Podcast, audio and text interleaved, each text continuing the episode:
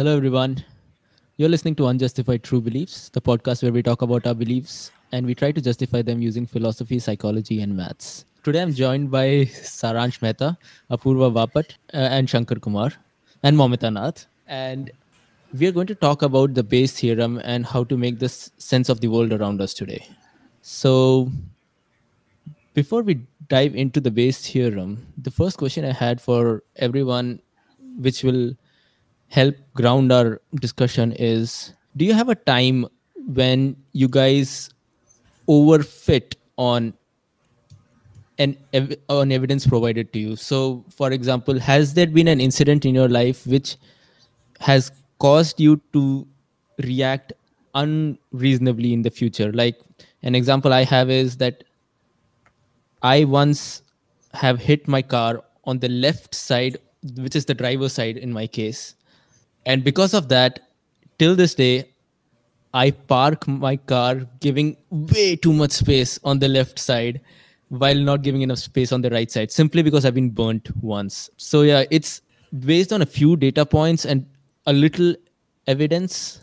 I have changed my behavior in a way that would probably be called unreasonable or irrational. So, do you guys have examples like that? So I, unfortunately, I'm a hypochondriac, and uh, it's, life is not easy as a hypochondriac. So every time any small little ache or a sneeze feels like right now, it feels like COVID, uh, and uh, every small little ache feels like the worst thing because I, I assume and I, I I think of the worst because that's probably that's a habit I've built, and which is why I'm a hy- hypochondriac, right? and which is absolutely not rational. I, I don't look at all the symptoms. I don't look at all the uh, all the feelings that I have when I have a certain ache, and I just kind of assume the worst. And I think, okay, it's probably that because I've I've heard more news about the worst disease, or now in, in 2020 I have I only hear about COVID, so it, it's very natural for not just a hypochondriac, but for every other person to, you know, think of any sneeze or a little cough to be COVID. So, so yeah, I, I definitely a lot. I I really struggle when it comes to this.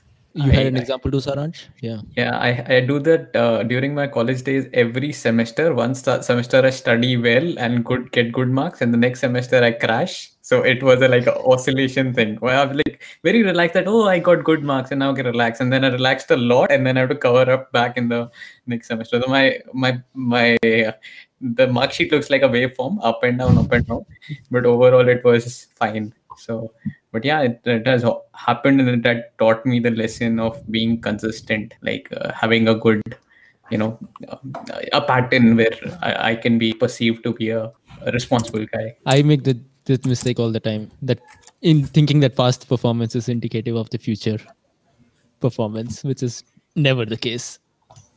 Apurva and Shankar, you, what about you guys? Have you do you have examples where you guys overfit on evidence, so to speak? Yeah, kind of. Uh, I mean, I don't. Uh, it- it's a, it's a silly thing, but uh, when I in, in these in this year I uh, started. Uh, I started to learn to how to make some uh, breads, like anything that that requires using the uh, using yeast.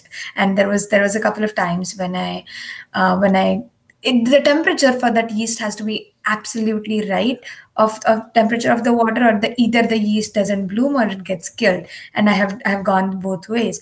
And so now when I, how much ever amount i need of yeast i end up you know using like two bowls doing the same thing. Whichever yeast blooms right i use that. But then i i, I waste some amount always but i'm all i have been scarred that um, either it doesn't bloom or i kill it. So i need to find a middle way. And my my way of finding the middle ground is just just, just have two yeast ready whichever lives goes into the bread and the other one goes down the drain. Yeah, I haven't had bread for a, that you baked for a long time, but I can attest that at least your baking skills are in order since you baked a cake for everyone yesterday.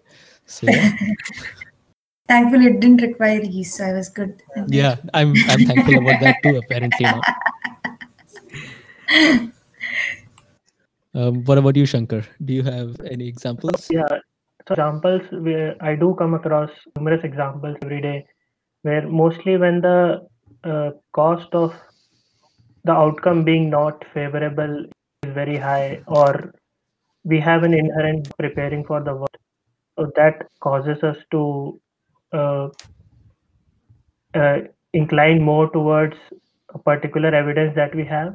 So that causes us to mainly focus more on the evidence or the particular set of uh, evidence that we have basically and then rank our decision or base our decision based upon that particular evidence.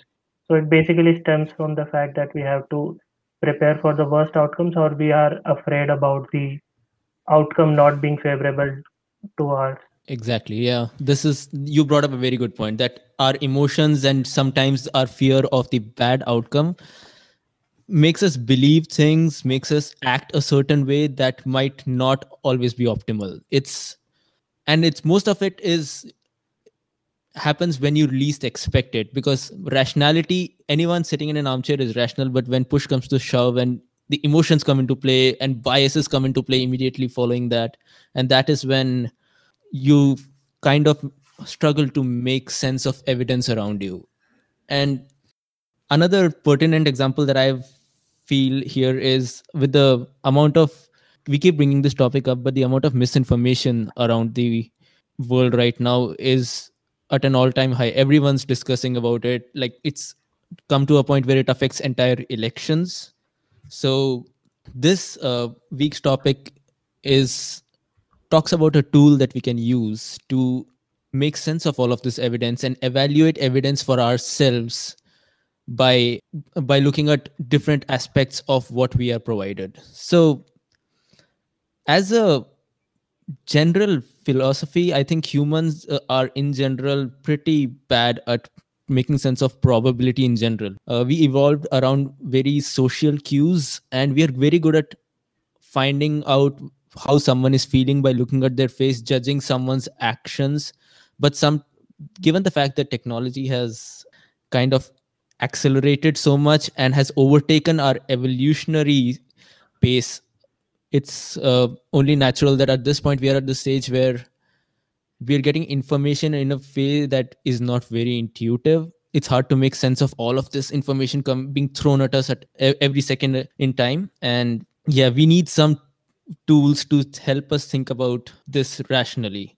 And the bayes theorem is exactly that. So how i'm going to do this is we're going to talk about what the bayes theorem is. It's we're not going to go into any formulas or the mathematical aspects of it but essentially we're going to talk about what part what those form what the formula actually entails what it means and what does the bayes theorem try to do? So to begin with it's as general as it tells you how likely a hypothesis is given evidence that you have. So you come up with a hypothesis. The hypothesis in this case the pertinent example might be that do i have covid for example? And then the evidence might be that i have a test here that i that was created in a lab somewhere and i took this test on me once and that test is positive. So just given with this uh, with this evidence what is the probability that i actually have covid? So as you might imagine it depends on a bunch of things. How accurate is that test? Say this test is 90% accurate most people would stop right there and say that hey the test is 90% accurate. So if i get this test and it says that i have covid then with a very high chance i have covid. And that's where some of our thought process falls short because we haven't looked at the entire picture here. So with bayes theorem in general you need to look at three things. The first thing is how how likely is it to have covid in this case without Mm. any evidence? This is called the base rate. So and that is as you can see it's already something that we have already missed. Like we haven't taken into account in this case. If we if we falsely conclude that if i get a, a test with 90% probability i have a covid with a very high probability. So Mm. That so we have already neglected the part of how likely is it that i have covid in the first place? And we know that say one it affects 1% of the world population. And the second aspect is how rare is the evidence? Like how rare is it for anyone to get a positive test? We said this test was 90% accurate. That means for majority of the people who have covid it will say that they have covid but also you have to take into account the other side that since majority of the people who don't have covid even 10% of the people who take that test will get a positive result because this test is only 90% correct so that Mm. biases the re- results quite a bit and taking into a, the third thing that you have to look it look at is what we have already looked at how relevant is the test in this case it's 90% accurate so yeah that's something that we very normally look at but the other stuff is something that humans often neglect So out of these three parts, what do you think is the most important one? Uh, like which is which part should or which of these three questions should we focus more? Is it the base rate, the the usual like the likelihood that if a sneeze happened then it's COVID, or the, what what is the likelihood that it's COVID overall, or the second one is how rare that incident is, given you had a sneeze uh, and it's COVID, and the third one or how likely is the sneeze i think that was the example right? And the th- third is if you if it's covid then you had a sneeze or something like that. So we're trying to figure out we're to figure out if it's a sneeze what is the probability it's a covid right? That's what we're trying to do in this example. So exactly. so the first one how likely is the covid overall scenario? Do you think that is the most important question out of these three questions? Perhaps. Yeah like it's hard for to say that because in different cases different things affect the result. But in this case yeah you, let's take uh, an actual symptom of covid in this case. Like uh, we have if someone has covid it's very likely that they let's assume in this toy example that it's very likely that they have a coughing fit. They do cough. But if you think of this example it becomes so much clearer that if i cough every time how likely is it that i have covid if i've been coughing for the last 3 days? Now just thinking of that you kind of probably already have a sense that people cough all the time. So i guess that part is very important. It's called the base rate. And we can focus on that part right now. Like if you think about how often do people cough that's a hard question to answer by itself. Like it's Hmm. not an easy problem to solve. And that's why i feel one of the pitfalls over here is it's hard for us to understand these priors. The, these things are called priors where which tell you information about the world in the absence of the evidence you just saw. So in this case it's like how often is it how often is it for people to have a coughing fit? So and the answer is pretty likely but it's very hard to put a number on that.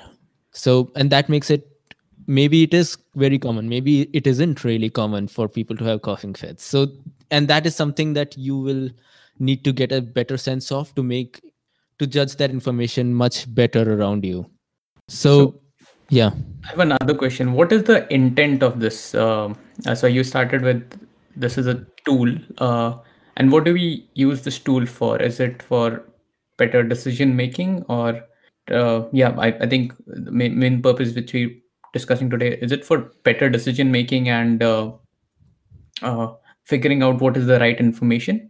How can we use this tool? That's my main question. So the best way to think about it is it's an it's a tool that helps you evaluate evidence. Like if someone on the news says that oh my god the your city has a super high crime rate because there have been five uh, murders in the last 5 days or that's a very low number maybe. But in your local example you'll have to think of that that okay so how uh, likely is it to have five murders in the last five days? So it's it's basically uh, evaluate so to answer your question it is a tool to help us evaluate this evidence. And because in a news anchor might spin it as it has never been it has never happened in the history of in the last 30 years it's never happened that five murders in 5 days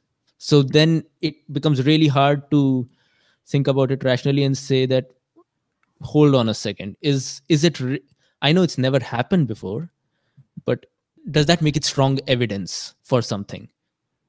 Just because something is unlikely does it make uh, does that make it strong evidence for my hypothesis? Or what other things do we need? So in this case probably there is the unlikeliness might be a factor in, in saying that yeah i have a higher crime rate but there might be other correlated factors in this case that will probably point that okay it's probably not that bad So I, I think because you were mentioning about dealing and tackling with these priors or, or getting better.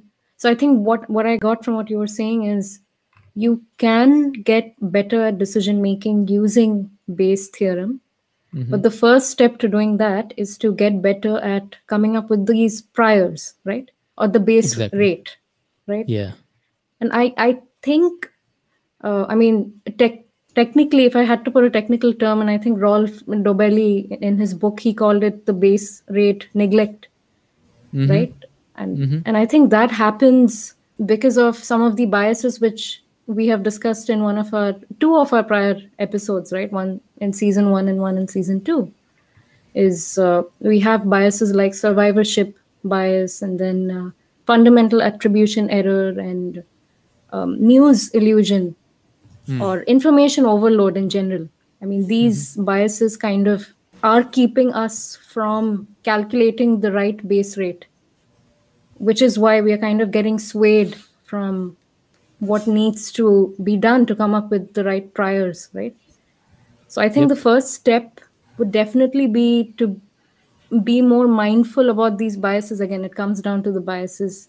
It does yep. Yeah so dealing with them so you get better at tackling the base rate neglect. And uh, and hence coming to uh, more relevant priors. And then you can go ahead and apply Bayes theorem. So, but I have a, uh, so knowing the formula, I have a question saying that, I mean, why, if we are saying that uh, the Bayes theorem will will be helpful in taking decisions in in life, or at least trying to see if what we are what we are making decisions on is is is right or not, then I'm I was thinking how since it's so mathematical how how can we like I, I since the formula whenever you say formula it's a mathematical thing but we can't like in in real life decisions we we really can't sit and do math to come to a better decision. So then how are we gonna use that formula? I mean i understand that you explained the terms of what all those terms mean but since there are there are some divisions and multiplications involved here how do we apply those into our real life? Yeah, I would like to pitch in here. So basically, any mathematical formula does have its corresponding presence in the reality as well. So, uh, for example, here in this case, the formula is just a mathematical expression, but however, it have significance in reality, and why Bayes theorem, in spite of being one of the most important things in mathematics, it is still finding its application in science, philosophy, medicine, artificial intelligence, and multi domains. So uh, the basic understanding of intuition behind the formula is what is of most importance here. So which is to keep the priors in mind while uh, making decisions based on evidence. So the evidence and evidence in isolation doesn't uh, should not be the basis for making decisions, but it should be a supplement towards the prior. So that is the, the idea here. Yep. Yeah, that was very well put. In in this case, yes, the evidence will. If the evidence is overwhelming, it does point to an increase in the chance of the hypothesis being true. But that's definitely not the only thing. So, in like Momita said, there's something called the base rate. Like in the absence of any evidence, what is the probability of my hypothesis being true? That is, the higher that is, the higher the chances of my hypothesis being true are and the the other thing is uh, how rare is this evidence? That's the third thing you need to think about. Basically those are the three things right in this Bayes theorem. So and the rarer the evidence that points to a more higher chance of your hypothesis being true as well. So, and that is why, in if you look in the formula, it is in the denominator because it's that probability is inversely proportional, and that's why it's as the lower the probability of the evidence uh, evidence happening, that is, the rarer the evidence, the higher the chances of your hypothesis being true are. So, to reiterate, um, there are three things you need to look at when you see any information being presented to you. One is how likely is my hypothesis that I'm forming in general? How likely is my evidence, or how, in this case, how rare is it to see the evidence?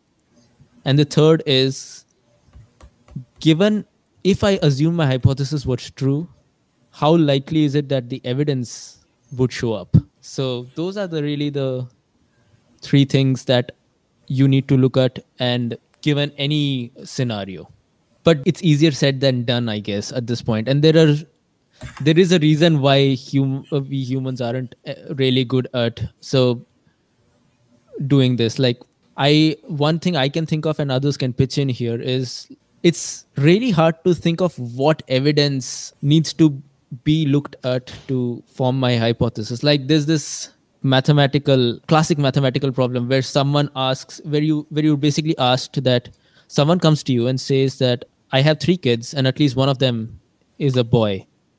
What is the probability that the other two are boys as well? In this raw academic laboratory setting you go ahead do those formulas and do all of that. But in the real life if someone approached you randomly and said i have three kids and one of them is a boy you would probably get out of there as fast as possible. So that and that is because you in real life there is so many pieces of evidence that are interacting with each other that it makes it harder to make decisions. Like this was a, a funny example but it illustrates the point that you can you cannot think of evidence in a vacuum it interacts with other things so the interconnectivity of evidence is one of the parts i I guess, Momita, you were talking about how hard it is to form good priors or how hard it is to think about the base rate, right? So, but yeah, if you would like, would you want to elaborate on that and why why it is hard to get good base rates in general? Yeah. So, uh, speaking about base rates, I guess coming back to what I was mentioning, it's because we fall prey to these biases which uh, we use because of survival. One of them is survivorship bias, where you kind of mm-hmm. focus on filtered information and not the whole information. A lot of invisible cases are still there. You kind of ignore that and you kind of only filter out uh, some information. Again, that is probably related to confirmation bias because sometimes you only want to see certain information. So you will en- end up filtering out only that information. So yep. multiple biases there for survival then you have something called information bias that i was mentioning mm-hmm. uh, some of us if not most of us we think that we have this misconception that more information leads to better decision making which is not the case sometimes more information is just to paralyze you or if, if not paralyze you i don't know maybe confuse you so yeah. so that's another bias uh, that we should be uh, conscious about. Then there is uh, news illusion. Like these days, I mean, watching news is something that is important because you should stay aware about what's happening around the world. But then the moment you watch too much of it, it becomes a downward spiral. And then, mm-hmm. like for example, now whenever I open the news, it's it is obviously about the pandemic or the election, and then that kind of clouds my decision making because of information overload through the news or through other resources and mm-hmm. there's another thing called fundamental attribution error right where we kind of uh, have a tendency of focusing more on people rather than the behavior. Yeah. Uh, so so yeah I, I think an amalgamation of these different biases that we fall prey to. I mean biases are not bad. We do need biases for survival. That's that's why they were they happened. Biases happened because of that because you need some biases for automating some responses to make life easier to hmm. make certain decisions. But you also need to be aware of where to apply what bias and uh, yeah and kind of keep uh, yeah the bias away from the situation Yep. again easier said than done like you said I- so I agree. We Yeah. we've made a whole podcast about the whole bias thing. So I'm guessing there's more to it. it it's Yeah. definitely easier said than done. yeah So I was thinking about uh, what you said about the the base rate or uh, or the presence of evidence and not base rate. I think it was a presence of evidence where the rare the evidence is, it has a higher it has a higher prob- probability that it will support your hypothesis. In real life, though, don't we treat the rare occasions as one-off things? Like if something happens, yet it just happened once. We never think of it as, oh yeah, if this is a rare thing that is happening, and since it's a rare thing that is happening, it must have some subs- like substance to it. We never think about that. We actually think about uh, it just happened once, it won't happen again. So no need to take into consideration. That's a very good example, and even I was facing the same dilemma when I was going through the Bayes theorem. Um, so the three uh, components, as uh, Karthik mentioned, the base rate of something happening. The second is evidence that it might not happen, or it, you know, something that could stop it. And the third one is how is that evident evident related to the hypothesis we are trying to establish. So with the third part, we see if there is a relation between what we're trying to find out and this evidence so that some of the evidence or some of the circumstances which could affect our main uh, hypothesis might not be related. So we that that reduces the effect of our uh, uh, evidence. The second example is when you said uh, it is inversely propo- proportionate. So what is how rare is that evidence right? So uh, it's it's a simple example when we say a lot of words but only few words have a lot of meaning. Uh, so suppose we are trying to find out so this is a very famous uh, nlp problem and i'm sure uh, uh, either karthik or uh, shankar can even uh, elaborate on that. We when you're doing uh, natural language processing we remove a lot of common words from a language to fi- figure out what is the signal you know Right. and from the noise. So a lot of time the noise has to be removed to figure out okay this if this happens this is important this is very rare that this happens.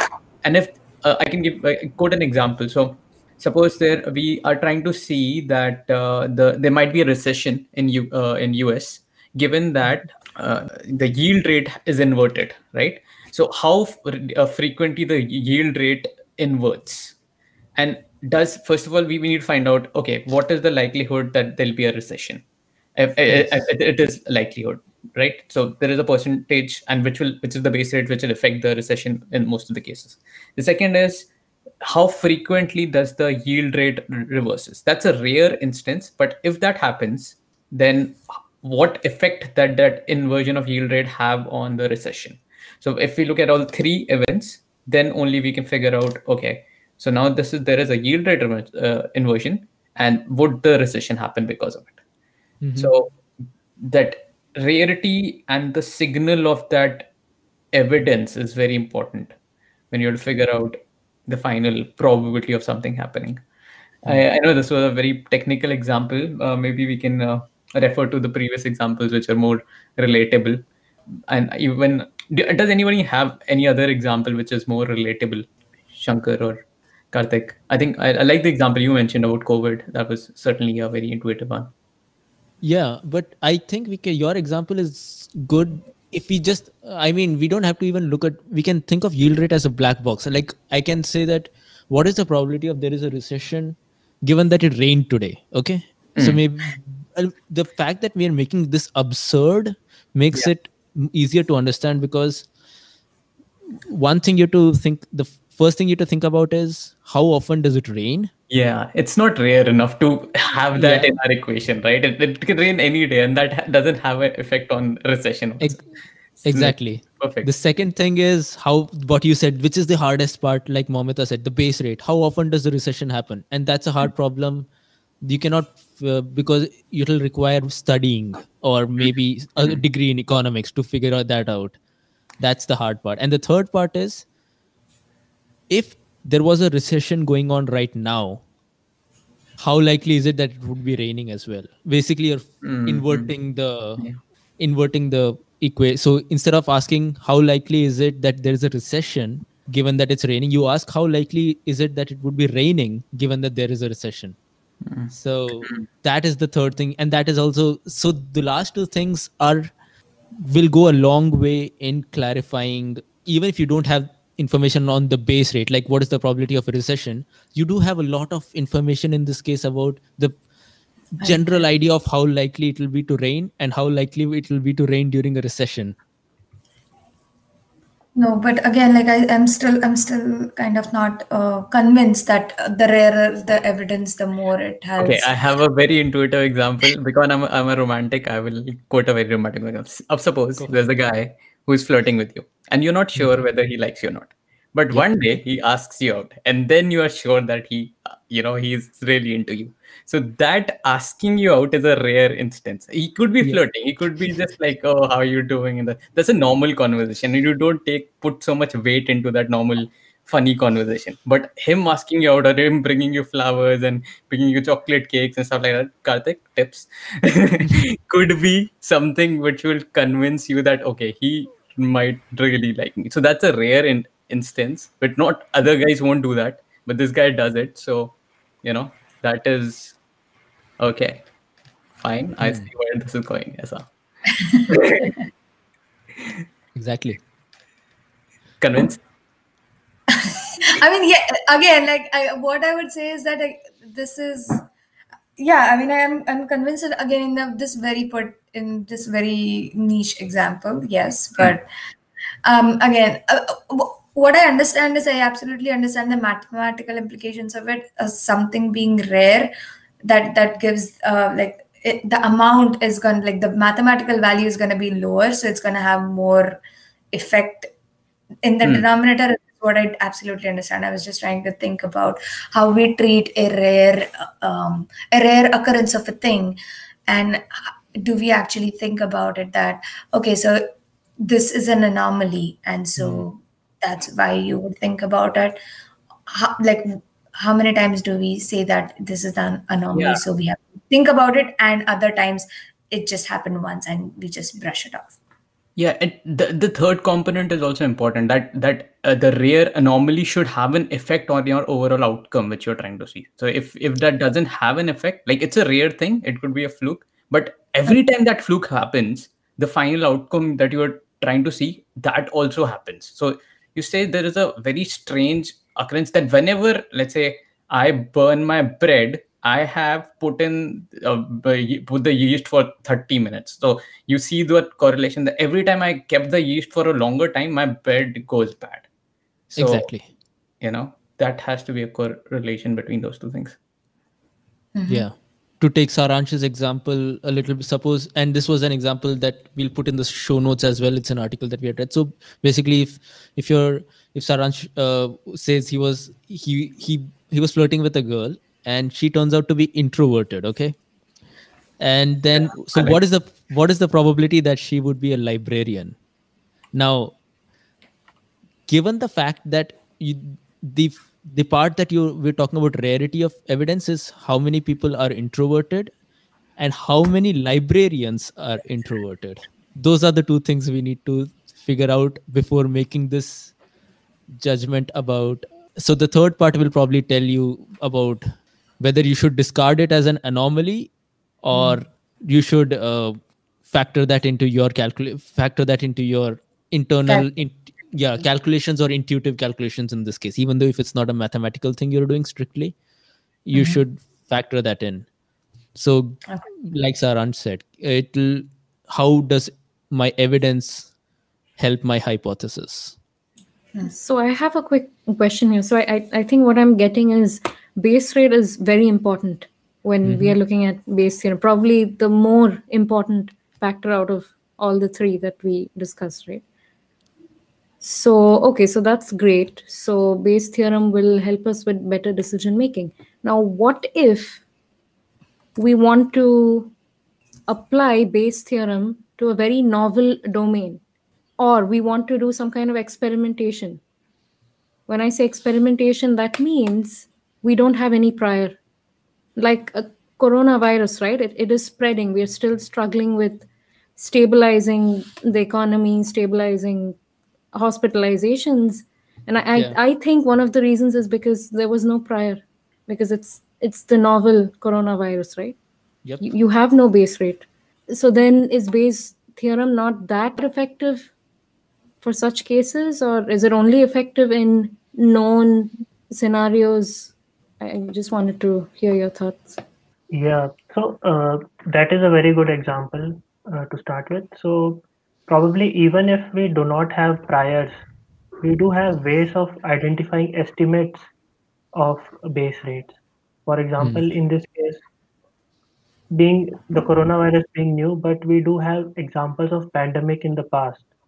So probably they can be a good starting point of what could be a at least a, some ballpark estimate of base rate and then uh, getting a sense of what should be the probability of people contracting it. So the idea of probability is it is used to capture uncertainty. So Bayes theorem being a part of it. So it is the uncertainty that we are trying to capture and we cannot be definite or rigid about the outcome. So it is just at the end of the day the probability only. So I think yeah, the estimates of Mm. base rate can be a good starting point. Yeah. So you're saying, Shankar, that even if we don't have good priors, we will have some priors that we can probably use. Yeah, some neighboring examples Hmm. which we can leverage. But but if we don't have a neighboring example, I'm just considering a hypothetical situation where we don't. Uh, let's say uh, filmmaking started in 1920, and there was no. I mean, I, I can't think of a neighboring uh, profession or domain to filmmaking. So, how do you think Bayes' theorem would have worked out? plays right i mean the entertainment mass entertainment was always there like plays musicals that has been around since the middle ages while while this was a technical thing where there wouldn't be the novel part of this was that the actors wouldn't be in front of people when the audience is enjoying it. I think uh, over there maybe the base rate would be how like if you're trying to make a comedy film how successful have the comedy plays been? That could be a similar or a neighboring base rate that we could be looking at to actually determine the movie making like the first ever movie making. Okay. and in the absence of absolutely any hmm. this evidence or any prior you regard prior as a coin toss and you go from hmm. there. So basically your future you use your you use the prior as a coin toss and say i have no belief in this whatsoever. It may go either way. Mm-hmm. And then based you keep experimenting and based on your observations you update your priors. So i hmm. guess our entire to be a little more philosophical our entire life is one giant experiment where we are constantly updating our priors.